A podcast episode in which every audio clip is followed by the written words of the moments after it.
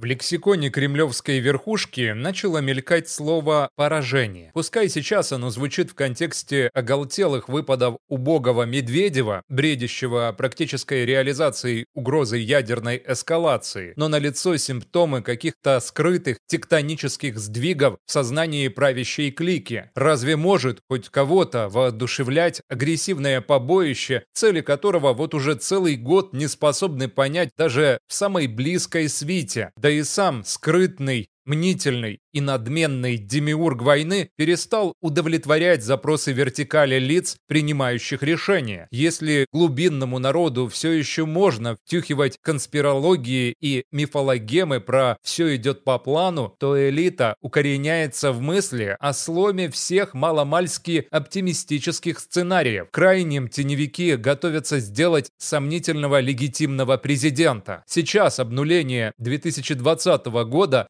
трактуется как ловушка для узурпатора, юридическое основание, чтобы пришить ему статью 278 Уголовного кодекса о насильственном захвате власти. Вождь многие года существует в режиме изоляции от объективной реальности и погружен в теплую ванну отфильтрованной аналитики. Поразительно, но сам Путин – мишень номер один для манипуляций со стороны местного разведывательного сообщества. Он буквально лопается от дезинформации информации и в какой-то степени действительно мертв, ведь уже утратил когнитивные способности и стал неадекватным. Возврат неуважаемого и бездарного Герасимова к управлению спецобосрацией это неестественное решение из сферы невменяемости. Оно указывает на реальный риск использования самых страшных форм ведения войны, от миллионных пехотных баталий в украинских степях до применения запрещенных видов оружия, в том числе и ядерного арсенала. При этом существующая редакция ядерной доктрины России не позволяет даже помышлять об этом применительно к вторжению на территорию Украины. К тому же есть немало исторических примеров проигрыша ядерных держав. США ушли из Вьетнама, СССР потерпел фиаско в Афганистане, Китай проиграл Вьетнаму в 1978 году, ядерная Индия и Пакистан конвенционно воюют в Кашемире и тому подобное нигде до ядерных пустошей не доходило, хотя назвать многих китайских бессмертных или позднего Брежнева вполне вменяемыми трудно. Никакой экзистенциальной угрозы России нет, тем более размещение ЗРПК «Панцирь С-1» на здании Минобороны в Москве, а ЗРК С-400 на Лосином острове демонстрирует усиление ПВО до зубов, так что даже атаки украинских БПЛА вроде как не особый повод бряцать ядерной дубиной.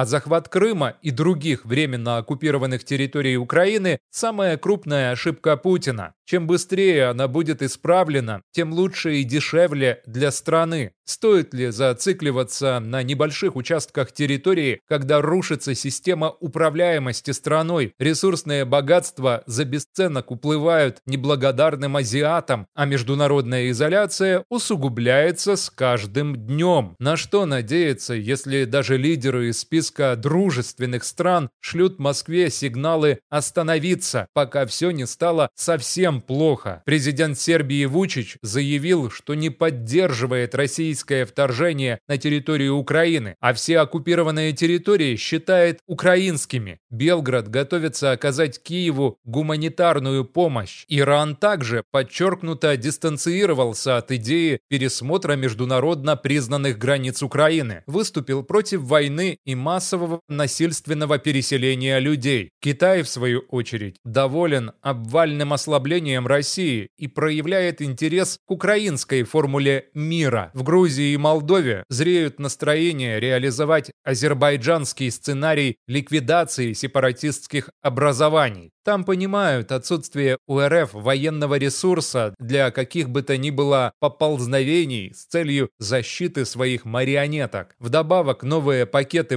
военной помощи Украине накладываются на отсутствие четких мотивов у мобилизованных из запасной армии идти на верную смерть и погибать за чужую ошибку. Ситуация на украинской шахматной доске напоминает спертый мат в многоходовке Путина.